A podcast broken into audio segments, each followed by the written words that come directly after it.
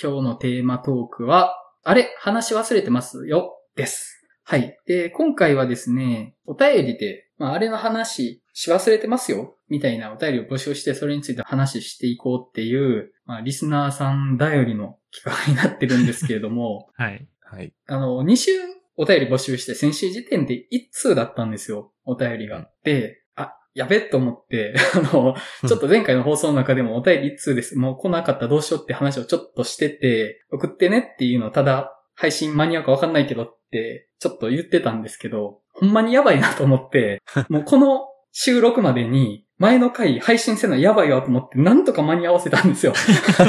ああ、ちょっとだから早かったですよね。このために、あありがとう。いや、はいもう、忙しい中、ありがとうございます。そしたら、あの、お便りが増えました。あ、増え あーた。増えたんですね。あよかったです。本当にあありがとうございます。りがとうございます。いや、ちょっとあの、お便り企画は、企画自体をちょっと今後見直した方がいいなと思いつつ、今回はあの、命拾いしました。大丈夫ですね。はい。じゃあ、お便りの内容を取り上げていきたいと思うんですけれども、まずは1通目、ジュンコルさんからいただいております。こんにちは。週刊マガリ10周年イベントお疲れ様でした。いつか参加できることを願いつつ、毎週楽しく拝聴しています。最近のテーマは、新作はもとより、宮本から君へ、台風クラブなど、旧作で語ってほしい作品続きだったのが個人的に神がかっていました。そこに来てこのテーマだったので思わずペンを取りました。台風クラブは本当に喉元に引っかかったまま取れない小骨のような作品でした。お便りを書こうにもどこから手をつけていいのかわからない感じでしたが、放送を聞いて手がかりを得た気持ちです。遅ればせながら感想を述べさせてください。まず、ラストの犬神家には困惑しましたが、主軸となる三上らの人物、ストーリーについては皆さんと同じ解釈でした。一番の謎だった野球部の少年ですが、おそらく母親不在、父からもネグレクトという環境で女性性に対する愛憎を抱えての行動かと思いました。お帰りと言ってくれる人がおらず、それを絶望して一人お帰り、ただいまを繰り返している。その後の暴行シーンは本当に恐ろしく見るに耐えないものでした。罪に問われるならともかく、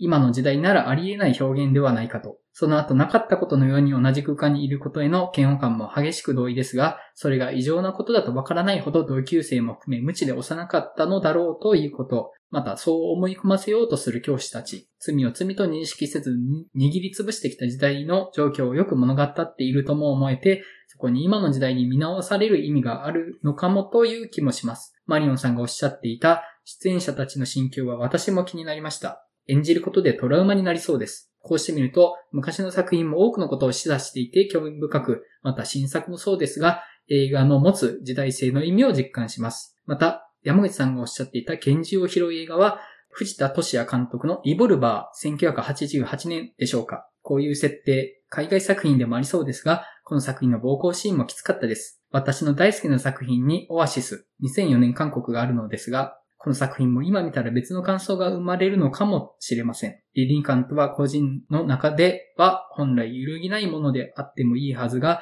時代性や法によって揺らいでしまうのも事実なのでしょうね。締め切りまでにまとめきれず乱文をお許しください。年末の横浜のイベントの正解を心よりお祈りしておりますと。はい、ありがとうございます。ありがとうございますあ。りがとうございます。台風クラブに関しては、実際僕らも喋り足りなかったんですよ。うんあの、収録を止めてから結構話広がって、あの、そうでしたね。あ、止めるの早かったってなっちゃったんですけど、まあ、あの、触れてなかった部分ちょっとだけ触れていただいてて、あの、まあ、彼の、その、暴行シーンのこと、ちょっとまだ掘り下げたなかったかなって気もしてたんですけど、あの、まあ、母親不在で女性性に対する愛憎を抱えての行動っていう部分。これ、本当にその通りだと思って、まあ、その、女性に対して性的な願望を持ったりとか、あるいはその、母性を求めたりとかっていう感情の裏返しで、それに対して返してくれないから憎悪に反転するって、これって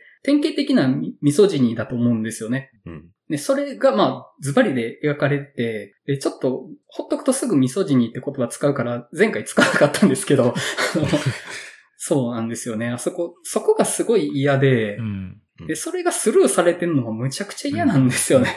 うん なんか、時代性なのかなって、それは、あの、未成年の役者にそれをさせてることっていうのもどこまでケアされてたんだろうっていう懸念も含めて、いろいろ考えちゃうとこではあるんですけど、うんうんうんうんうん、なんか、あります？そうです何が話したりにあったんやったっけ？なって思い出してて、何をあの時収録外で何か話したんやったっけって今思い出したんですけど。あの、音遣いのことですね。うん。あこの映画、音遣いめちゃくちゃ変なんですよね、本当に。そう。変なんすよね。例えばあの、三浦友和と、あと多分その恋人が部屋にいるシーンで、その流れてくる音が、まあ、なんなのこれはみたいな。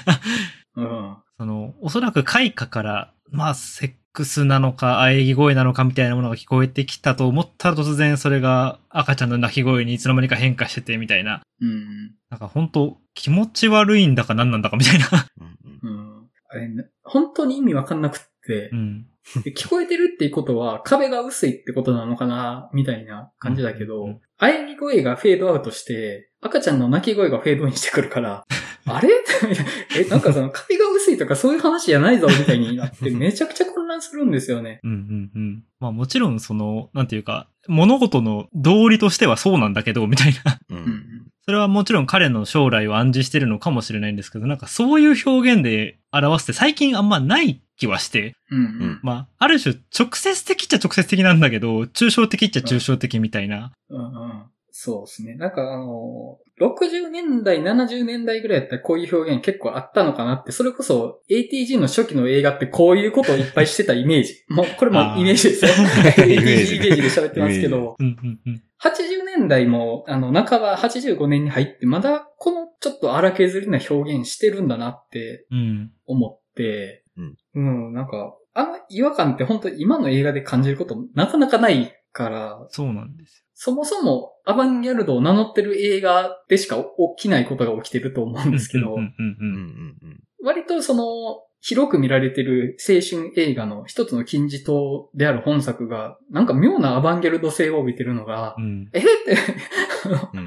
うん。びっくりしちゃうっていうのがね、ありましたけどね。うんうんある意味、現代において、あのテイストというか、突然入ってくるあの違和感みたいなのを未だに持ってる監督って僕、黒沢清かなと思ってるんですけど。ああ、あ、その話前回しましたね。そう収録後に。したしたした。そうそうそう。で、実際台風クラブの、台風クラブというか、まあ、相米真二監督、多分去年、昨年そのレストア版でいくつか相米真二監督のレトリビューションというか、えっと、作品が劇場で上映されていて、何回かそのトークショーみたいなのも開かれたらしいんですけど、結構黒沢監督そこに出られてるんですよね。うんなんかそれ見ても、まあ黒沢監督自身がその相米監督のそれらのテイストに、まあ影響を受けてるのかもしれないし、あるいはそこに自分の何かこう通ずるものみたいなものが感じ取られたのかな、みたいなこともちょっと連想というか想像はしちゃったんですけど。うん。ああ、そういえばね、一個思い出したんですけど、あの、野球部のあいつが、はいはいはい。あの、みちこうんを学校の中で追っかけてるときに、急になんか別のカット挟まるシーンなかったですか？え、あったかなちょっとうろ覚えかもしれないです。本当に、フィルムで言うと、一コマだけパッて挟まるような、多分、三上のアップだったのかなと思ったんですけど、え、なんか映像のミスなんかなって、ちょっと思ったんですけど、あれ？二人見てない？僕だけ？僕だけが見た？わからない。いや、まあちょっと、まあ見たのが前っていうのもあるんですけど、そっか、そんなシーンあったっけ？なんか急に挟まってて、え、あれ？何やったんやろ？え、僕が幻見てたんかな？なんかあった気がしたんですけど。でもあの映画の中だったらあってもおかしくない気は全然しますけどね。うん。うん。あと、そのさっきその黒沢清の名前出ましたけど、うん。確かそもそもなんか、相前真二監督の作品がなんかで助監督やってたんじゃなかったっけって思って、そうなんすね。なんかそんな話聞いたことあるなって思って今ちょっとさらっと調べてたらあれですね。セーラークと機関銃が黒沢清の助監督デビュー作みたいな感じで書いてました。へー。やっぱ関係してるからそういうとこ出てるんですね。だから。なるほど。はいなるほどな。そういうことだったのか。うんうんうん まあ、どこまで因果関係あるかちょっとそこまで詳しくないけど、うんまあゼロじゃないのかもしれないですね。う。うんん。うんあ、あと、ちょっと話ずれるんですけど、台風クラブのロリコン感がきつかったって話してたじゃないですか。はいはいはい。あで、前回の回のエピソードサムネイルを作るにあたって、僕結構その映画のポスターとか見ながらサムネイル作ってるんですよ。うんうんどのイメージ引用しようかなとかっていうのを見ながらやってるんですけど、で、台風クラブで画像検索したら、結構ね、ロリコン雑誌が引っかかるんです。えー。あ。もう台風クラブっていう名前のロリコン雑誌があったんですよ。あ、そうなんですか？はい。そんなのあるんですか？だから、もうズバリなんですよ。その、ロリコン感がどうこうとかじゃなくて、普通に台風クラっていう言葉が、ロリコンの一つの、なんていうか、代表みたいになってたんだなって思って、ああ、へえ。そうなんだ。ちょっとびっくりしたというか、うんまあなんか全体的に多いんですよ。まあ冒頭のプールで水着のシーンはまあ、プールで水着やからな、みたいなのは納得度あるからうん、全然まあありかなって大丈夫だったんですけど、そっから、その、制服が濡れて下着が透けるとか、そもそも下着姿になってさらにもう下着も脱いじゃうみたいなのが続くから、うん。うん。わ、なんか、このサバト感きついなと思ってたら、もうその層から見つかっちゃってたんだなと思って本作。ああ。より飲み込みづらくなるっていう。それはそうですね。あ、本当だ。あ、あ、ある。え、これって映画の後に刊行されてるってことなんですか？いや、後ちゃいます、さすがに。いいやー、そっか、それはなかなかだな。うん。やそうなんです。だから、80年代、倫理観狂ってるんですよ。本当に。これはさすがになんか、ちょっと今、まあ、アンダーグラウンドで出すんだったらというか、あくまで同人誌レベルだったら、まあ、許されなくはないと思いますけど、うん、なんか、なるほどなって感じしますね。うん。いや、まあ、台風クラブね、あの、結構、今見ると本当に引っかかるうん。んです。で、ジュンコロさんがおっしゃられてるように。うんうんうんでもまあ、ああいう時代だったんだなって思いながら見つつも、当時の倫理観を飲み込む必要もないし、うん。で、同時に作品全体を全否定する必要もないかなともうんうん。思って、うんうん。そうですね。今現時点の時代とか、今の自分の価値観みたいなのの、その立ち位置の確認にもなるなとは思って、うん。まあその、うわ、もうクソみてえな時代だっていうだけじゃなくて、まあいろんな思いで、あ、世の中良くなってんのかなとかね、そういう思いも含めて、うんうん。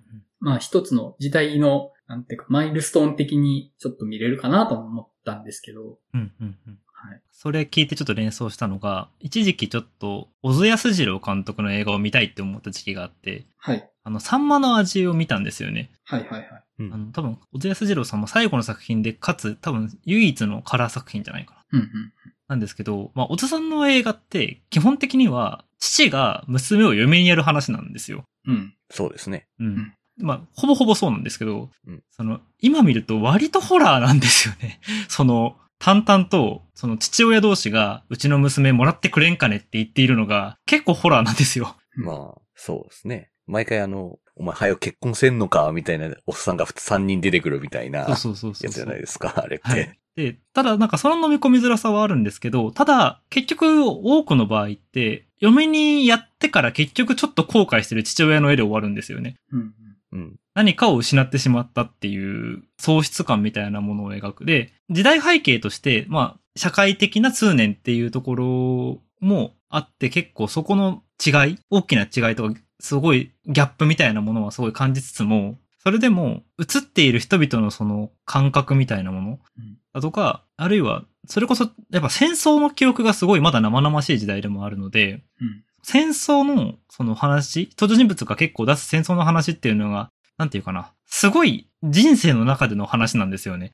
うん思い出とか歴史じゃなくて。うんなんなら、昨日今日ぐらいの感じで、そのトラウマみたいなものをこう淡々と話したりするわけですよ。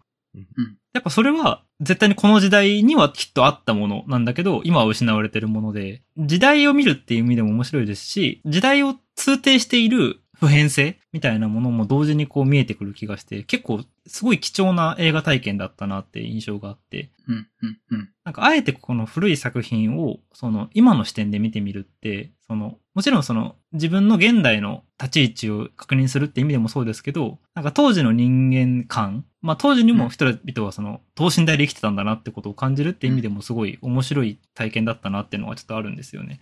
うん。ううん。ん。それ大事ですよね。うん。うん。その感覚はすごい大事やなって思います。あとは、あの、ジュンコロさんに触れていただいてた、健常広映画、リボルバうん、うん。ー作品挙げていただいてるんですけど、僕は多分、僕のぼんやりとした記憶の中では、若松浩二監督の作品でなんかそういうのがあった記憶なんですけど、あのちょっとこれ収録の前にちょっとだけ調べたけど、これが絶対そうだっていうものが見つけられなかったんですけど、若松浩二監督の作品でそういうのあったんじゃなかったっけ？みたいなあの感じだったんですけど、まあなんかありそうじゃないですか。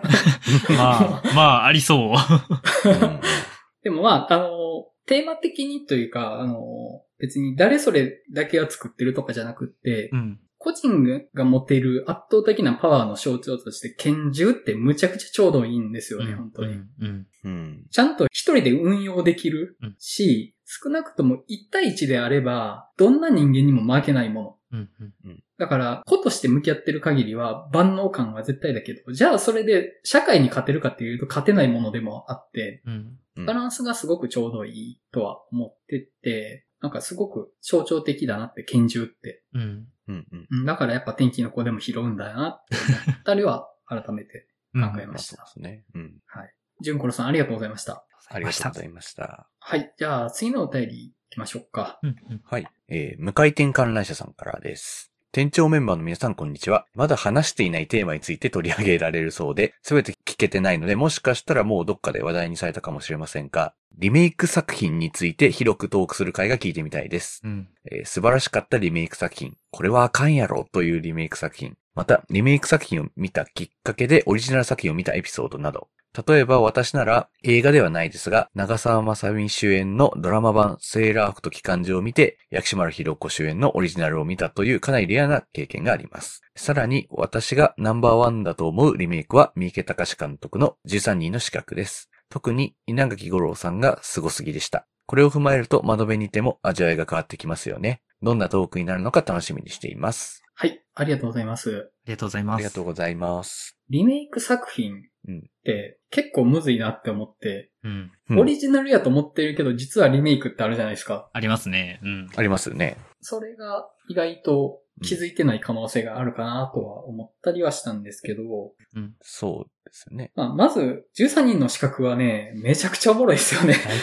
あ、あれ最高ですわねっていう。うん。うん。あれ最高ですわ。もで僕確か元の方を見た記憶があるんですよ。う。おー。多分んうんうん。ちょっともうなんか自信がなくて、あのあの、リメイクの方に比べるとうん。味付けが薄いというか。結構オーソドックスな時代劇だったような記憶があって、うんうんうん。うん。なんか普通に暴君ぐらいの感じなんですけど、うんやっぱりその稲垣吾郎さんが演じてた殿様の暴君プリって、やっぱその、うんケレン味がすごいんですよね。うん。そうですね。うん。まあ、いわゆる、カッコ付きのサイコパス的な、うんまあ、キャラクターですけど、うんその、見せ方が本当に強烈で、うんまあ、やることのえげつなさっていうのが、まあ、単に向こうの民を拷問しましたとか殺しましたとかじゃなくって、もっと陰惨なことをするっていう。うん。で、うん。普段の行動がそういうことをするわ、この人っていうのが、まあ、伝わってくるのが素晴らしいんですよね。うん。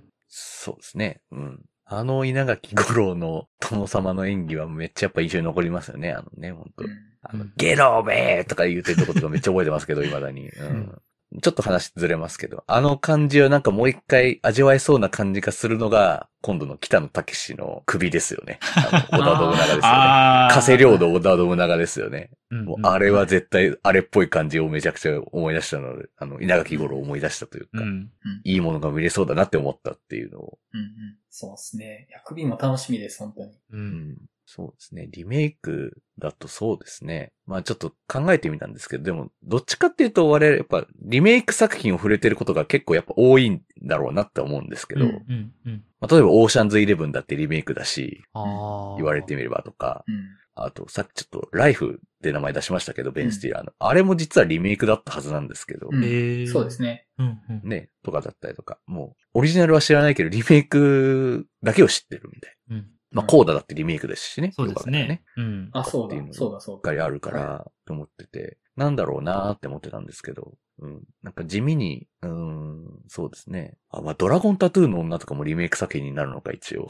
あ、そうなんそうか。へえ。スウェーデン版があって、それのリメイクっていうはいはいはい。うん認識だったらそっちになりますしね。うん。んまあ、フィンチャー好きだからそれは好きですわっていう。うん結構、意外とむずいお題だなと思いつつ、うん。あ、これ、よく考えたらリメイクだなっていうのが、優勢からの物体 X って、ああ、でも、だから元が優勢よりの物体 X っていう。のが映画があったんですよね、先にね。うん。で、まあ、優勢からの物体 X。で、もう元の方は見てないです、僕は、正直。で、多分見たことある人少ないんじゃないかなと思うんですけどう、んうん。ただまあ、やっぱりもう優勢からの物体 X は本当に、もう本当に面白いじゃないですか。面白いですよね。うん。そうですよね。だから、まあ、ちょっとリメイクとはちょっとずれるんですけど、優勢からの物体 X 言うんだったら、あの、だいぶ経ってあの、なんかすっごい、あの、前日談みたいな映画あったじゃないですか。あ、あった。あれも好きなんですけど、はい、ありましたね。まあでもやっぱりこう、どうしてもやっぱオリジナル版がいいっていう人がやっぱ多いじゃないですか。ああいうのってはいどうしてもまあ、まあわかるんですけど、あっちもあっちで面白かったけどなっていう、もろに CG とかで、まあそれは CG ですけどもちろん。なんかちゃんとあの、あのね、オリジナル版に出てくるあの、なんか二人なんか人間がくっついたような死骸があるみたいな、わけのわからん死骸があるっていう、あれの誕生秘話とかが出てくるので、うんうん。おーすげえこんな感じでできたみたいな感じになって面白かったりとか、うんはしますし、なんかそういう、まあリメイクというよりか、なんかその偉大な傑作を受けてのまあ前日談とか続編とかうんうんって、ちょっとあの、舐められがちやけど面白くないっていうのはあるよねとかいうのはありますかね？うん。猿の惑星ジェネシスとか僕結構好きなんですけど、ああーあ。あ、猿の惑星ジェネシスは面白いし、あうんなんなら僕あの、ティム・バートンのやつも好きでしたよ。あははははいはいはいはいはい。なるほど。あと僕一個すごい好きな作品があって、ウィリアム・フリードキンの恐怖の報酬っていう、ああ、映画あの橋の車、はいあのトラックで渡ってるやつですよね。ああ、あれか。はいはいはい。ポスター見たことあります。ね。ポスターのそうですね。爆発物を運ぶ映画で、元がフランスの映画なんですよね。めちゃめちゃ古い。うんうんうんうん。で、割と最近、日本で初劇場公開されたのかな、そのフリードキンの方が。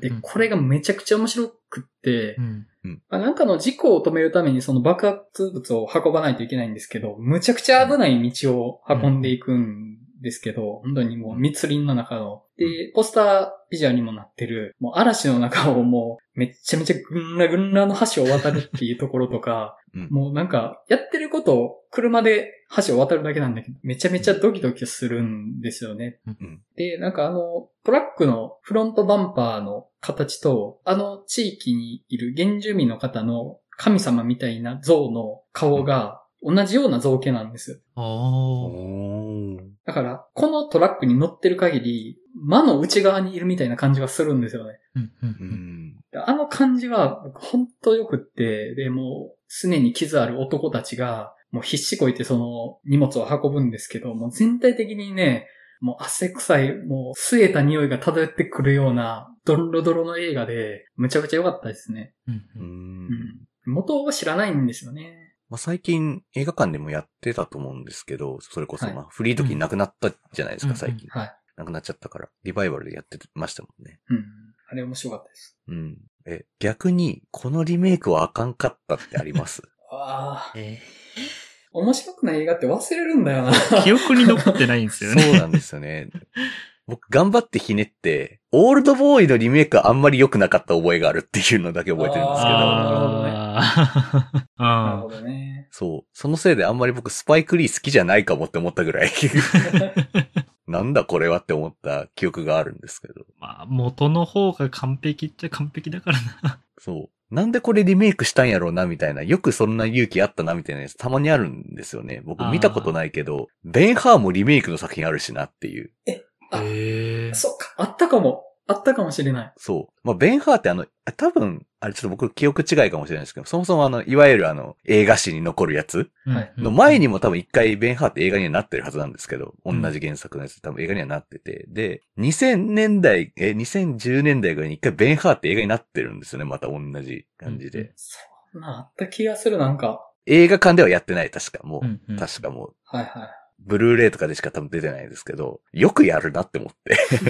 もう見てもないですけど、ちょっと、あれはどんなんやったやろうなって逆に気になってるんですけど。うん。まあ、ひどかったで言うと、近年だとキューブの日本版はまあまあ、あれでしたけど。あー、あれはあかんな。あれはあかんな。あーなるほど。あ、よく考えたら、韓国映画をリメイクしたの結構ありますよね。最後まで行くとか今年だとそうですよね。そうですよね。最後まで行くは良かったからな。うんどうしてもよかったとか、22年目の告白とかも良かったですし。あーそうだあーあれも良かったですよね。うん、んとか、あ、まあ、サニーとか、あサニーはでもオリジナルの方が好きだな、みたいなのありますけど。うん、うん、うん。サニーオリジナルだけ見てるんですよね。うんいや、日本版見てたっけ？ちょっと曖昧かもしれない。あの、いや、なんか自、信がないな。あんまり覚えてないな、みたいな。覚えてないです元が良かったですからね。あれ元がいいですもんね。うんうん。まあ結構やっぱ、アジア圏内ではやっぱその相互にこうリメイクし合うことって結構多いイメージありますよね。うんうんうんうん。うん。あ、あと、あれ、ザック・スナイダーのドーム・ザ・デッドはい。あ、ありました。本当だどう考えたら。あれ、いいリメイクですよね。って思ってるんですけど。あれ面白かった気がする。なんかやってることが結構、アイアンマーヒーローに繋がってる感じがうんうんするそうそうなとですよね思って。うん確かに、あの、ゾンビパニックになっていく過程みたいなところとか、うんもろにやっぱ影響を受けてますよね。あの、なんかこう、どんどん、あらやあらやという間にこう、ゾンビに襲われていくみたいなというか、ところとかすごいそっくりだった覚えがありますし。うんあの、原作というか前の作、前作を見てないんですけど、今年公開だったのでよ良かったリメイクっていうと、生きる結構良かったんですよね。ああ、ああ、そうか生きる？ああったな。そうだ。そう、黒沢あれも明リメイクか。の、で、しかも、だいぶテイスト違うらしいんですよ。あ、そうなんですね。うん。僕、元しか知らないから。元は要は黒沢明節というか、はい。うんしつこいまでの熱量じゃないですか。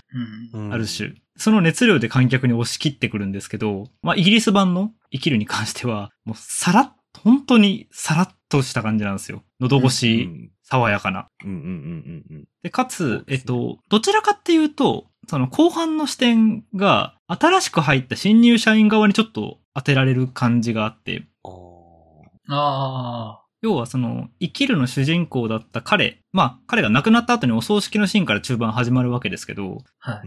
なんかそこで、若手の子に結構スポットライトというかカメラが当たるんですよね。あ、そうなあ。んだ。んだから、これから生きようとする人に向けて、彼が何を残したかっていうのが結構主題になってくるっていうところは、多分黒沢版とは若干違う感じにもなっていて、はいはい。で、ちょっと見たタイミングが3月とかだったんで、あの、僕が、はい。あの、新社会人になったタイミング、ドンピシャってのもあって、ああ割とそそれも含めて良かったっていう印象がありますね。うんうんうんうん。元の生きるは、その主役の彼が残したものっていうものを、うん。ほとんどみんな気づかないっていうところが肝だったりはするあので、そこはやっぱちょっとちゃうかもしれないですね、そこは。うんうんうん。そうですーね。ね。うん。あとなんかあるかな？メイクね。出ないむな。ずい感じで。なんか、多分絶対もっとあるはずなんですよね。きっとありますよね、どう考えても。絶対あるはずなんですけど。イットあー。うん。元のイット、テレビ映画でしたけど、うん。まあ映画になって、まあどっちも良かったと思うんです。どっちのペニーワイズも良かったと思うんですけど、元の方だけ僕全部見てて、あ、そうなんですね。映画の方の後編見てないんですけど、ああー。なるほどええそうなんですか？でもどっちも良かったですよね。うんうんうん。うんよかったです。まあ、ど、あ、でも僕、逆にその、元の方を見ていないので、はいテレビ映画の方を見てないので、ああ、まあ、あと、そっか。あ、資料の腹渡のリメイクもめっちゃ良かったですもんね。ああーそうか。結構何回か言った記憶あるんですけど、ここで。うん、何回か言ってますね。あれ最高やと思ってるんですけどね。うんはい。なんか、リメイクとちょっと違うかもしれないんですけど、少しその、まあ、ジャンルというか、えっと、メディアミックス的な意味で言うと、ゲームを原作にしたものとかもあったりするじゃないですか。うん、うん。うん。で、昨今それで、あの、ネットフリックスで配信されてるアニメなんですけど、サイバーパンクエッジランナーズっていうのがはい、はい。あって、うん。これめちゃくちゃ良かったんですよ。ああ、はい、はい、はい。なるほど。その、元はゲームでサイバーパンク2077だったかなっていうゲーム、テレビゲームがあはいって、うんうんうんありましたね。それこそキアヌ・リーブスとかがあの出てくるようなゲームなんですけど、うん、うん。そのまあ、まさにサイバーパンクの世界の中で一人称視点で、まあ、アウトロードなのか、あるいはその大企業のコーポの一人なのか、はたまたそれこそ、その街の一人として生きるのかみたいな、そういう三つの人生を歩みながら、そのストーリーをクリアしていくっていうオープンワールドゲームなんですけど、うん。そのエッジランナーズの方は、まあ、トリガーが制作なんですけど、うん、ゲームが始まる前の話、ゲームが始まる2年か3年ぐらい前の話、前日談として描かれてるんですよね。はい。うん。で、世界観そのままに、でもトリガーらしさはトリガーらしさとして残しつつ、で、結構その、まあ、ラストにこうラスボスがいるんですけど、それに負けるって話なんですよ。うん。で、そのラスボスが結局ゲームの方でも、要はゲームの本体の方で主人公が倒すってことになるんですけど、なるほど。なんでそこに挑んで、その無様に散っていくっていうところの描き方、散り際の描き方がめちゃくちゃ見事で、うん。で、しかも、社会に潰される個人みたいなのも含めて、まあ、ハードボイルドなんだけど世界系的な匂いもちょっとするし、いや、最高だったんですよね。うんだし、うんなんか僕はこのアニメ見てゲーム買いましたもん。この世界だったら 入りたいぞってなって。すごい。うんなるほど。なるほど。でもなんか、リメイクっていう意味では、その、まあ、メディアミックスっていう意味で、そのゲームから、ゲームとしてそのすでにストーリーがあるものからっていうのもちょっとあるかなって思ってうんうん。喋ってみたんですけど、なんか思いつきます？ゲーム原作とか。ゲーム原作か。ゲーム原作か。ちょっとゲーム原作は思いつかないかも。ああ、そうか。はい。いや、まあ、まあ、グランツーリスモとかすぐ言いたくなるんですけど、さっき言ったみたいなのありますけど。まあ、あれゲーム原作だけど、ああと、その、ジャンルを変えてのリメイクってあると思うんですけど、うんうんうん。七人の侍がああ。荒野の七人になるとか、あはいはいはい確かに確かに。それはありますね。はい、用心棒が荒野の用心棒になるとか、あるなと思って、まあ、結局どっちも黒沢の方が好きなんだよな。ああ、いやでも、僕は、あれですよ。それこそ、デンゼル・ワシントンのあの、マグニフィセント・セブン好きですよ。という。あーさらにね。うんうんうんさらにリメイクのリメイクですよねっていう。はいさらにリメイクのリメイクですけどね、そっちは。はいはいああ、そうですね。あ、そういえば、あの、椿三十郎もリメイクありましたね。ああ、ありましたね。ああったあったありましたねあ、小田裕二のやつですか？小田裕二のありましたね。あったな。すっかり忘れてたけど。ありましたね。はい。まあ、ここら辺で切っておきましょうか。そうですね。はい。あの、向かいに転換乱者さん、ありがとうございました。ありがとうございましたありがと。うございました。はい。じゃあ、次のお便り行きましょうか。じゃあ僕ですかね。はい。えーっと、月並みるしおさんからいただきました。こんにちは。映画の話したすぎるラジオの存在を知ってからは、通勤や散歩の合間に楽しく聞かせてもらっています。特に意見が分かれるような作品についてそれぞれの感想を聞けるのがいいなと思います。それでお便り募集企画があるということで、私から次の作品について皆様の話が聞けたらと思い応募しました。作品は、レッドロケットです。2023年の4月に劇場公開された作品ですが、Amazon プライムや Unext などの配信で見ることができます。監督はタンジェリン、フロリダプロジェクトなど、この世界の見えにくい部分、あまり語られてこなかった人たちにスポットを当てるション・ベイカー。どうしようもなくダメな人たちが登場するのですが、16mm フィルムで撮影された美しい風景と明るい雰囲気、未来に手を伸ばした時に感じる虚無感を、この作品は決して悲観的には描いていません。この作品を希望と取るか、絶望と取るか、皆様の感想を聞いてみたいです。すっかり秋の空気に染まり肌寒くなりました。体調を崩されないようご自愛ください。はい。ありがとうございます。ありがとうございますあり。がとうございます。レッドロケット、僕は見てないんですけど、マリオンさん、オープニングで結構熱込めてお話しされてましたよね。そうですね。僕は喋った覚えがあるんですけど、うん大石さんは見てましたっあけ、僕見てます、レッドロケット。あ、見てます。見てます、見てます。ですよね。ああ。そっか、そうですね。いや、でもまあ、レッドロケットはもうめちゃくちゃ最高なんですけど、はい。うん。もう、もう最高だと思って思ってるんですけど、本当にあの、まああの、お便りも言ってる通り、本当にあの、本当にダメな人しか出ない。うん。本当にダメなやつ。本当もう、ただマッチョなだけのあのもう、ポンピキっていう話なんですけど、うんうんうんもう主人公はもう本当に。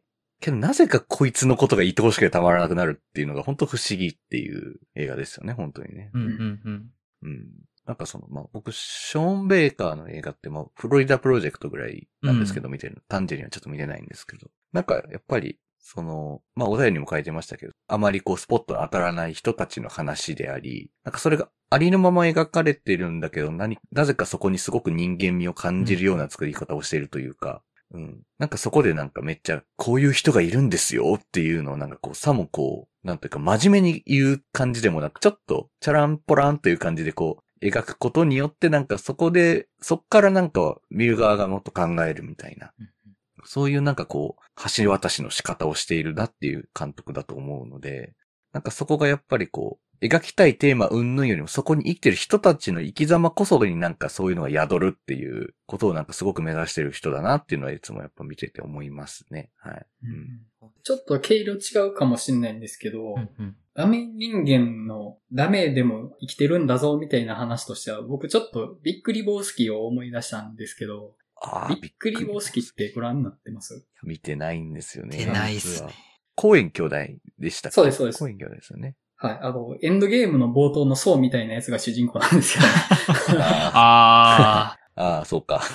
触れてたんですよ。ビックリボスキって触れてて、あそこで。確かに言ってましたね。で、結構、ビックリボスキあの、アメリカだとポップアイコンになってるらしくて、へえ。あその主人公のデュードっていう、その層が太った状態みたいなやつが、うん。の格好をするみたいなのがあるらしくて、でも、あれもね、本当に、あの、ボーリングばっかしてるんですよ。ずっとボーリングしてって、あともう酒は、あの、ホワイトロシアンっていうお酒をばっかり飲んでるんですけど、ホワイトロシアンってあの、カルーアをウォッカで割ってそこに生クリームを入れるっていう、そのうん、カルーアとウォッカでブラックロシアンっていう酒に生クリームを入れて白くしたことでホワイトロシアンっていうもううん、バカみたいにカロリーが高い、あのカクテルがあって、まあ、そればっか飲んでるっていうので、あの、僕の大学時代の部活の先輩が、まあそれにつられてホワイトロシアンばっか飲んでたっていうのがあって、その。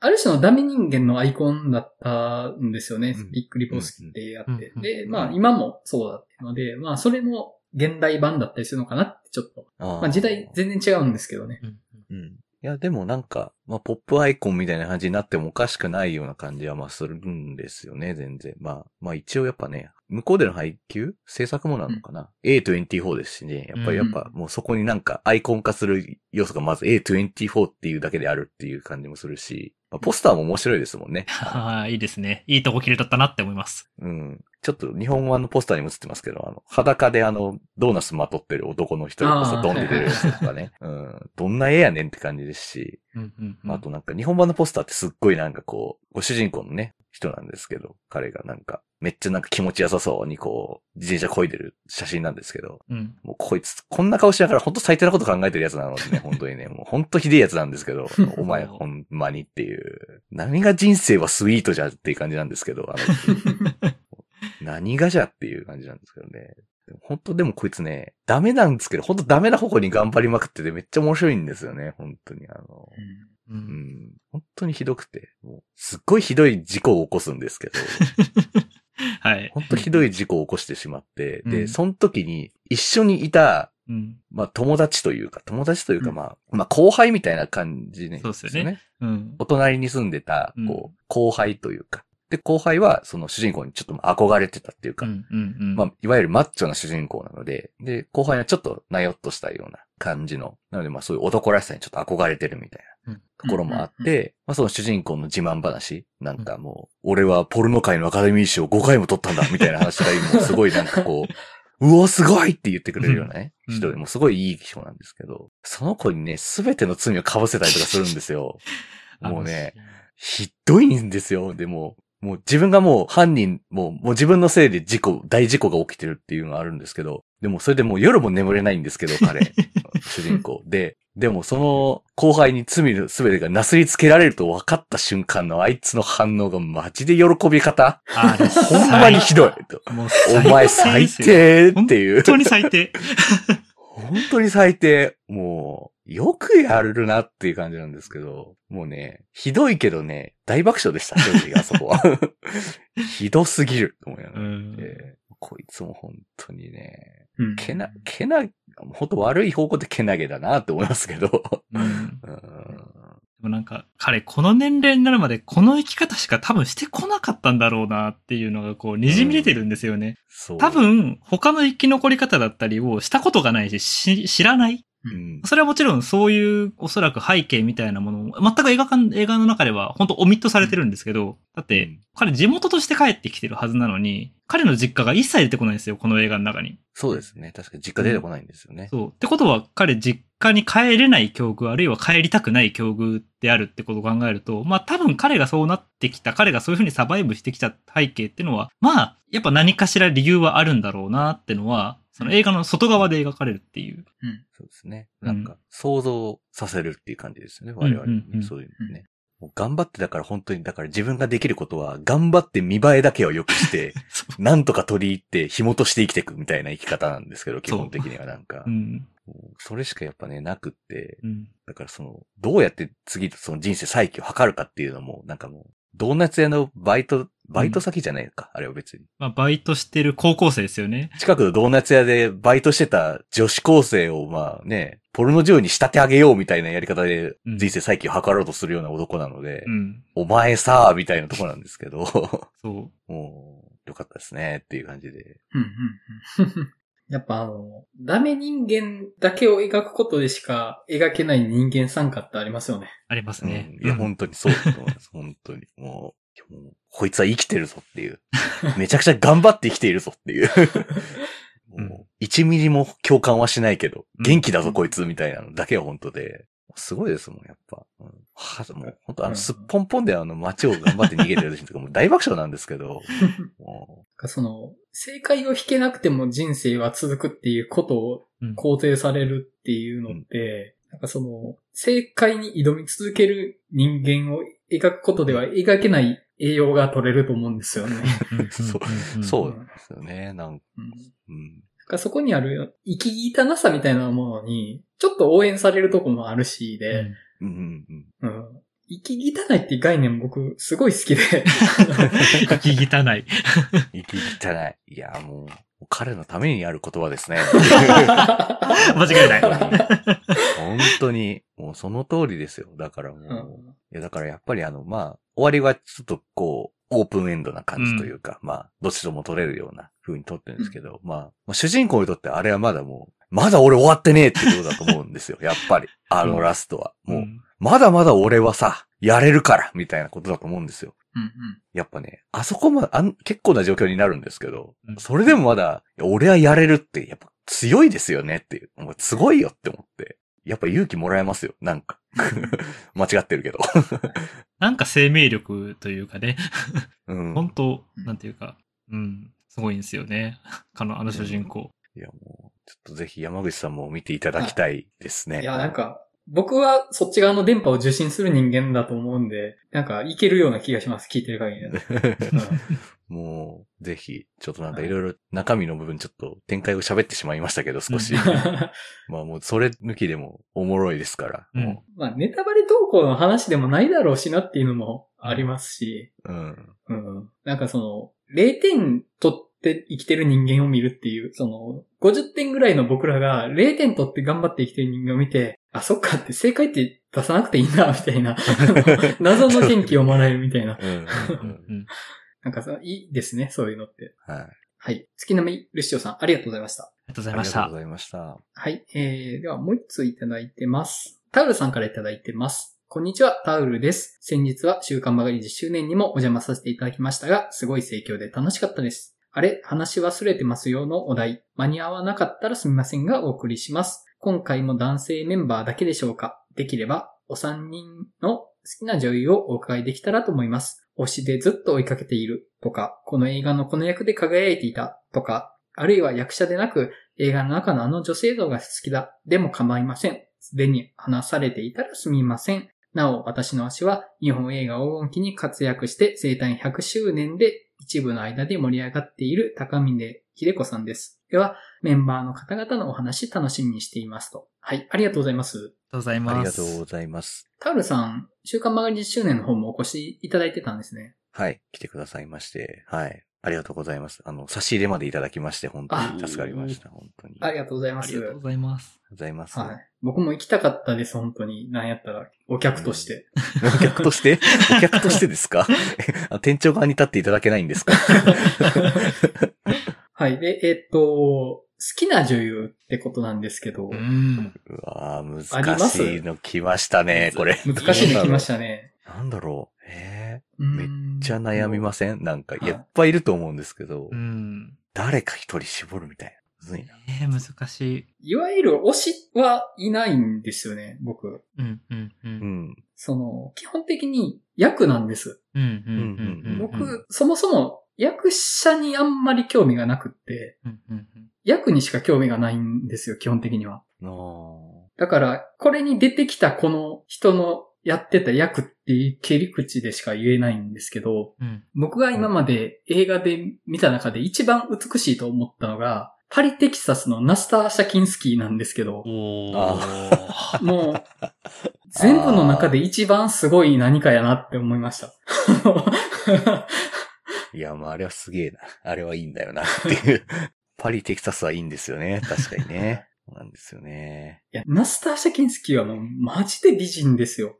本当にうんで、またあのテーマ、作品テーマとも合ってるんですよね。うんうんうんパリテキサスの。うん自分というものに自信がない男が、本当にもうその、妻と向き合えないっていう話で、うんうん。怖いんですよね、やっぱ。うん。うん。妻が、あるいはその他者が怖いっていう。うん。で、その他者の最も巨大なものとして妻がいて、うん本当にすげえ美貌の存在、若くてなんで俺と付き合ったんだろうみたいなのがどこまで行っても理解できない。うんそれをもう壁一枚挟むことでしか会話できないクソダサ男の話なんですけど、まあ、そうですよね。もう、そうなんですよね。ナターシャ・キンスキーとも話すのもね、もう、ガラス越しっていうあたりがもう、あ大変、もう、はい、そうですよね。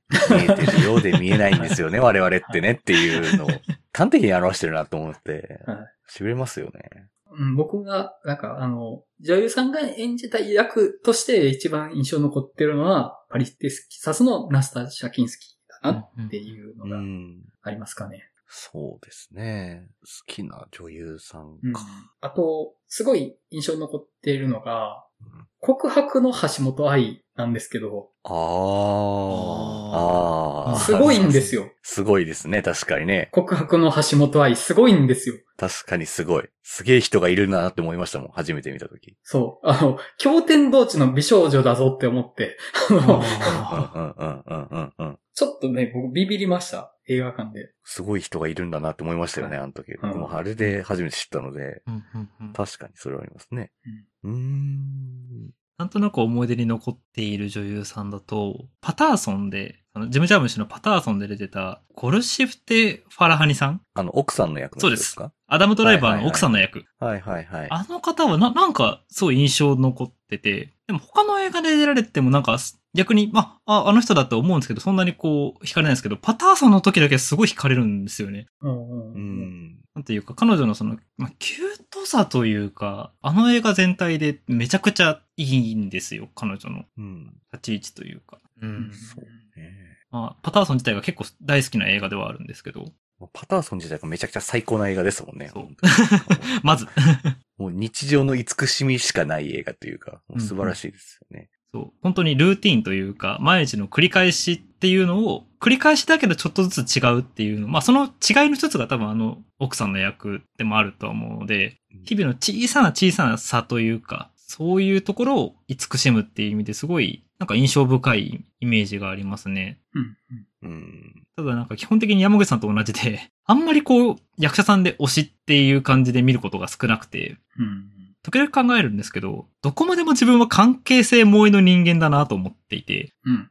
うん。ああ。映画の、まあ、ある種推しって点として推すってことだと思うんですけど、うんうんもちろん目が行ってしまったりする瞬間はあれど、結局それって役の中で、登場人物の中での関係性の線として、なんか、うんああ、いいってなることの方が多いなって思うんです。うん。うん。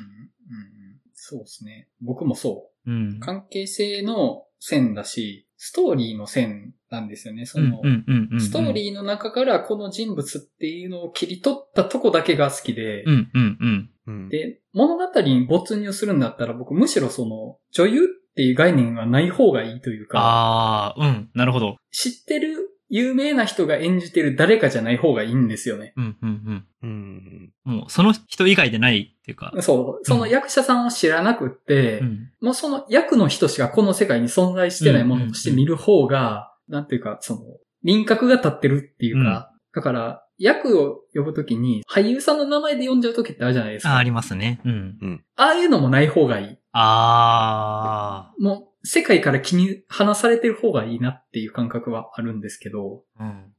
まあ、それはそれとして、やっぱ女優さんの文脈っていうものを楽しんでることも、まあ、あるっちゃありますけどね。うん。うん。なんか僕個人なんですけど、どちらかというと男性の方はよくあるなと思って、はい。例えばマッツ・ミケルセンを見たいから行く映画たまにあるなと思うんですよ。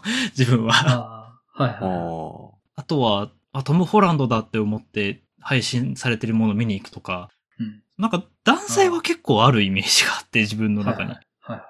なるほどな。うんそれ、確かにあるかもしれないですけど、僕そういうのってアクション映画が多いですね。あー、でも確かにそうですね。だから、ジャッキー・チェンを見に行くって、うんそれってもう役を求めてないんですよね。うんジャッキー・チェンなんですよ。あの。ジャッキー・チェンがいろんな映画に出てる役目ってもういらなくって、うん、うん。ジャッキー・チェンなんですよ。あれは、その、役者というか、厳密に言うとブランドっていう方が近いんですよね、多分。あー、うん、うん、うん、うんジャッキー・チェン印の映画を見に行ってるっていう感覚で、うんジャッキー・チェンが出てるということは、どういう映画であるかっていうのを保証されてるっていう信頼の証っていうことだから、うん。うん。厳密にはその役者を求めてというより、その太鼓判を押してあるっていうのの確認としてその役者が出てるっていうのを見てるっていうのはあるかなとは思ったんですけど、うん、うん、うん。うんそうですね。僕はなんかめっちゃ好きな女優さんいっぱいいるしな、みたいなのでめっちゃ迷ってたんですけど。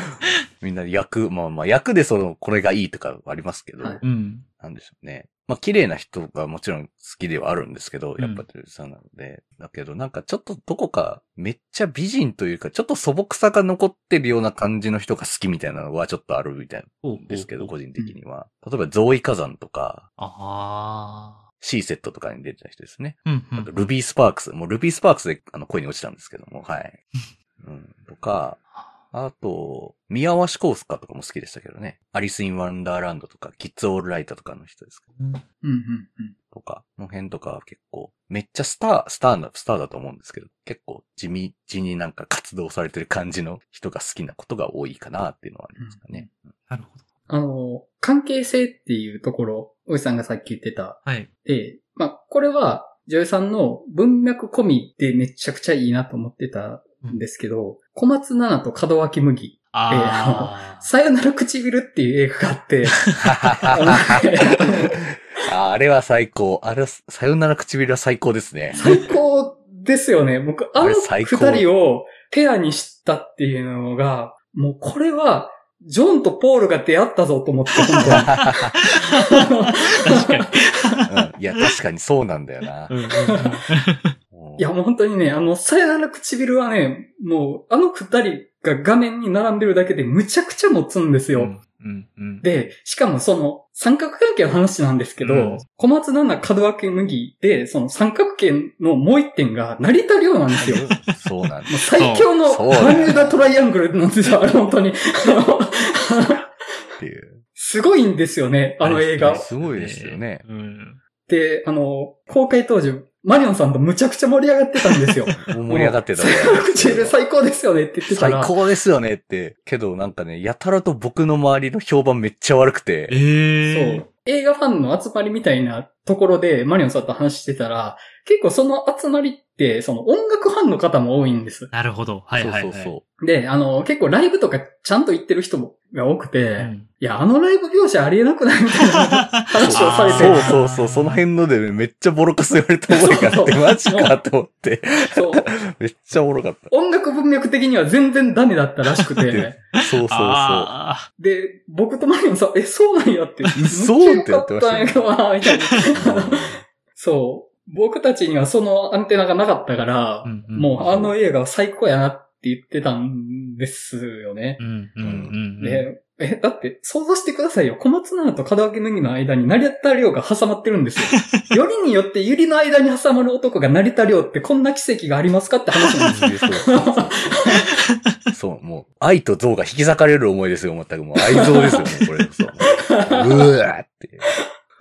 いや、もう、あの、まあ、それぞれうんうんうん。どういう役で出てるかっていうのが好きなお二人なんですよね。小松菜奈さんも門脇麦さんも。うん確かにそうですね。で、その流れを背負ってこの二人がっていうのが、もう最高っていううんうんうんうん。のがあるので、まあそういう意味ではやっぱ女優さんの文脈でも僕も見てるのか。まあ見てますね。はい。うん。確かに。まあ、その二人に関して確かに、まあ、女優としてめちゃくちゃ好きってうん。筆頭格って感じは確かにしますよね、やっぱり。ううんん。うん。なんかちゃんとやっぱ、映画で入る人がやっぱ我々好きだなっていうのは間違いなくあって、うん。うん。それこそ僕あの、初めてめっちゃこう好きだなって思う芸能人が、あの、堀北真希なんですけど、ほうほうほう。まあ、堀北真希もあの、代表作はいっぱいあるんですけど、ドラマとかね。うんうん映画はあんまない人。あなんですよね確かにそうなのか。なんか言われてみたらそうかも。あ。思い浮かばないですね。堀北真希のが出てる映画の代表作はって言われて、僕三丁目の雪はとてもじゃないけどあげたくないし。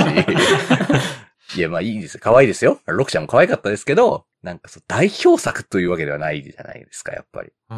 まあ一本あるんですけど、あの、吉田圭介監督の麦子さんとかあるんですけど、あでもそれだけなのは非常に惜しい人だと思っていて、うん、うん、うん。なんか、やっぱだから、映画にこう、恵まれる人と恵まれない人っていうのはなんか、いるよなっていうのは、めちゃくちゃ思いますね。うん。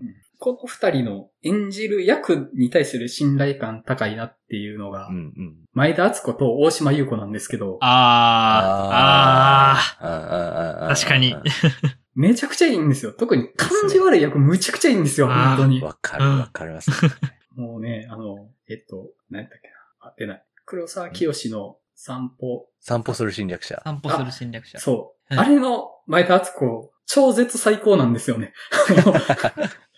あ慣れ死んでたと思ってた人が他者だったっていう時の態度の変わりようが素晴らしくて、うん、うん、うん。この前田敦子に突き放されるのめちゃくちゃいいなってなりました、あれ。うーあ確かに、二人とも、うんすれた役やってる時が一番輝いてるっていうのありますよね。うんそうなんですよねかね。。なんか、こう、切れられる感じというか、切れられてる瞬間の輝きすごいっすもんね、お二人とも。う。うんん。大島優子だと、泣く子はいねえかって中野大学が主演で出てたはいはい。。見てないな。はいはい。あれいいですね。ああれ良かったですね。ー。うんうんう。うんん。あれだから、えっと、中野大河と結婚している、まあ、妻の役が大島優子なんですけど、だけど、中野大河があまりに不甲斐なくて、確か浮気しちゃうんですよね。うんで、帰ってきてくれって、もう泣きながら、こう、中野大河がこう、迫ってくって話になってくんですけど。いうん。やーあのなんか、冷たく、こう、突き放す感じというか、う。うんんああ、これは絶対無理だなっていうのがもう目に見えてわかる感じ。でもそれでも結局中野大会行かなきゃいけないって言っていくっていうのも、なんかめっちゃ味わい深いかったです。なんかもうお二人とも本当うん。男に対してガチ切れするときがめちゃくちゃ素晴らしい。とにかく。うんうんうん。昨今多いですしね、その役、そのタイプの役が。二人とも。うん確かに多いイメージはあるかもしれないですね。もっと超越したところも最高やったしな。そうですね。あのまくし立てられ方最高って話しましたもんね、それもね。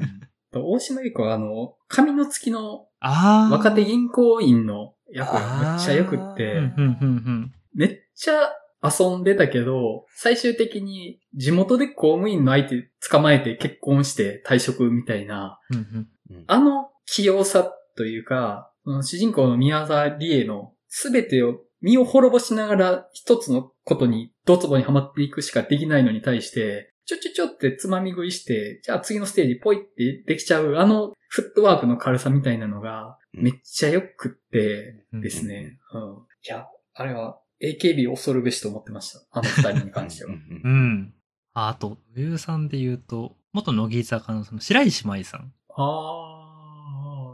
あんまり僕が思いつかないですあ、僕そうだ、白石麻衣じゃない。えっと、ちょっと待った。えっと、愛がなんだで出た方誰だっけな？ああ、深、深川麻衣さん。深川舞さんかすい。ません、深川麻衣さん。はいはい。深川麻衣さん、僕結構良かった。特に愛がなんだの深川麻衣さんめっちゃいいなって思ってて、うん主人公である、まあ、てるちゃん、まあ、そもそもそも愛がなんだも皆さん、あの、岸井ゆきのさん、あの、はじめとして皆さんいいんですけど、うんうん。岸井ゆきのさんの親友でありながら、ルックスは完璧で、近くで好いてくれる人がいるのに、その人には振り向かないっていう役なんですけど。うんうんで、若葉龍也が深川舞のことが好きなんだけど、ずっと振り向いてもらえないっていう役柄なんですけど、うんもうとにかく、あ、深川舞だったら振り回されてもいいなっていう若葉龍也の気持ちにめちゃくちゃ当時共感した覚えがあって、なんかその説得力がなんかあるんですよね。うんうんう。うんんうん。うんうん。なんか本当めちゃくちゃひどい扱いしてるんですけど、若葉龍也に対して。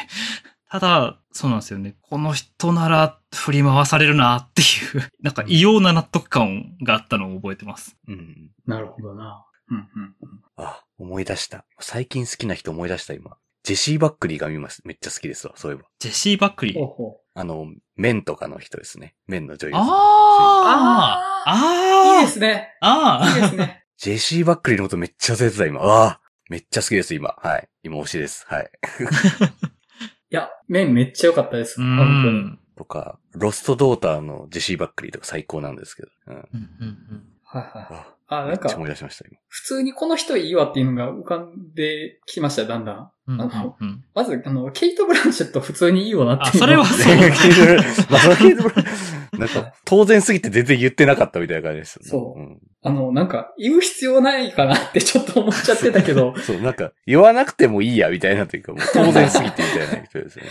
うん、そうですね。うん忘れてた。あとね、あの、ちょっと名前が思い出せなくて今調べてたんですけど、うんうん。チュティモン・ジョン・ジャルーン・スックジンさん。え？あの、バッドジーニアスの、ああ、あーいいですね。あとあれ、えっと、ハッピーオールドイヤーとか出てたーハ方。ッピーオールダーイヤーの、はいはいははいいはい。はいはいはい。あのあですね。ハッめちゃめちゃかっこいい。うんうんうん。かっこいいですねめちゃくちゃかっこいい。ピーオールドイヤーな。ちょっと、あれ、いろいろ言いたいことあるんだよな。まあ、あの、話はね、僕めちゃくちゃ引っかかりましたよ。ハッピーオールドイヤーは。お前どんだけ人のもん仮パクしとんねん問題とかめちゃくちゃちょっと問題あるんですよ。とか、お前何しとんねん問題が結構あの人あるんで、めちゃくちゃ面白いんですけど、あの人ね。うん まあまあまあ。ああと、あの、まあこれも言う必要がない枠なんですけど、うん。安藤桜さん。あ、まあ、それは、そう。言う必要がない枠ですけど、言う必要がないわけですね。うん。うんうんうん僕、やっぱあの、100円の恋のうん。安藤桜が本当に好きで、うんもう100円の恋はめちゃめちゃ好きなんですよね。うんうんうん。あーもうに日本版、女性版、現代版ロッキーだなとは思ってて、100円の恋。うんうんうんうんうん超好きなんですけどや。うん。まあ、それこそバッドランズもめちゃくちゃかっこよかったですけど、うんうんその、万引き家族と、ある男のなんかあの振り幅が僕結構いいなと思って、うん。ある男の安藤桜って結構その繊細な役柄じゃないですか。うん。ううん。んそれに対して、まあ万引き家族もそうだし、まあバッドランズもそうなんですけど、結構こう豪快なというか、快活る、なんか、な役も、その幅もあって、うんいやー、なんか、あの幅、役幅ができる人っていうか、で、しかも全部、その安藤桜だなじゃないんですよ。うんその人だなって感じになるから、うんうん。うん。毎回毎あそう回そうそうすごいなってなりますよね。うんそう、あの、演じてる役に安藤桜性があんまり残ってないんですよね。うんうんうんうんううん。で、それがむちゃくちゃ良くって、なんか、安藤桜として見なくていいっていうのがうんむちゃくちゃありがたいんですよ、僕。うんうんうん。物語を楽しむ上で。うん。うんうんうんそれはね、あの、そこを信頼してるっていうのはあります。わかりますわかります。うん彼女の出てる映画に関しては。うん。うんうんうんとにかく当てられた役、まあもちろん彼女のためには当て書きされた役かもしれないですけど、その役に対して本当に、なんていうか、もう、ば、化ける、まあ、まあ演じてるというか化けるというか、それにしか見えないってところは、毎回すごいなと思いますよね。うんうんゆうさんね。特にいないと言いながら、なんだかんだ結構喋った気がします。そうですね。うん、確かに。そうですね。でもまあなんか、この人が出てるから問答無用で見るとかってのはあんまりないかなとは思います。まあそれはまあ、それが普通か。それが普通ですよね、多分。うんまあ相当やっぱり、本当に推しって方がいない限りはそうですよね。うん。うんその意味では僕はいないかなっていう。うんうんうんうんうん。まあそうですね。その、まあ、好きな人はいいけど、その人が出てるからそれを絶対見に行くみたいなのもないので、うん、まあ、そんな感じにしときましょうか。はい。うん。はい。お便りがいただけたことで、ちょうど収録時間の終わりを迎えました。はい。ありがとうございます。本当にありがとうございます皆様のおかげです。はい。じゃあまあそんな感じで、あれ、話忘れてますよの回は終わっとこうと思います。はい。で、次回テーマなんですけども、はい。えっ、とまあ、まず一つ候補としては、アンダーカレントは上げときたいかなっていうところと、うんうんうん。ただね、結構ね、注目作が増えてくるんですよ、このタイミング。そうなんですよね。うん。キリエの歌。そう。ああ、岩井俊二。はい。ねえ。楽しみですけどね。うん。飛び込んでみるかです。で、あと、まあ、普通におもろそうかなっていうのは、オペレーションフォーチュンとか、ガイリッチうんうんうん。ー、と、シックオブマイセルフはい。もこのタイミングだし、と、そうですね。死霊館のシスターとかもあるんですよね。あああ。ー。死霊館シリーズのもうはい。死霊館シリーズ僕全くゼロ、全くのゼロですけど、もうゼロですね。もう飛び込んでみるっていうのもありかなっていう。うんうん。確かに。死霊館シリーズは死霊館の1、2までは見てますけど、はいうんで、もう予告編が毎回今怖いんですよね、死霊館のシスター。毎回予告編先流れるんですけど、映画館に行くと。怖いっすよね、あれ。もうやめてくださいって思いながら見てますけど、まあ、その、最終的に前田さん含めて話しての上でになりますけど、うん。これ、推しかなっていうのはあります？うん、まあ、そうだな。そうです。ね。まあ、見た立場で言うと、シックオブマイセルフは推しですけど、うん。うん。これは多分話しがいがあるとは思います。う。うんん。まあ見に行こうとはもちろん思ってる作品なので、今上がってたやつとか大体は見に行きたいなと思ってた作品ばっかりなんで。うん。うん、そうですね。まあ、ピギーも来週見に行きたいなと思ってるんですけど、おーピギーですね。なかなか時間が 少ねえっていうね。やってるとこも少ねえっていう。うん。ですね。もう今上がったやつ、まるっと前田さん含めて DM 投げますか？うん。そうですね。ちょっと絞れてなさすぎるけど、そうですね。ちょっと、うん。今、あんまり手がかりがない気がするので、うんうん。うん、まあ、それこそね、すでに公開してるものでっていうのもありですからね、確かに。うん、うん。うんうん。そうですね。今、すでにやってるのだったら、なんだろうな。アンダーカレンとか、うん。あと、ピギーとか。うん。イコライザーは僕ありですよ。ああ、イコライザここでーでもいいイコライザー。ですけどね。イコライザーでも全然僕いいです。確かに。イコライザー、ちゃんと1、2も見てるし、僕。うん、うん、うん。うん。一度しか殺せないのが残念だっていうセリフ2のやつ好きだったりしますよ。そうですね。もう、絞らずに DM に投げてみましょうか、じゃあ。はい。決めれるかわかんないけど、うん、まあなんかうんここでも決めれなさそうなんで、じゃあ、今んとこ白紙ではい、わかりました。はい。切りたいと思います。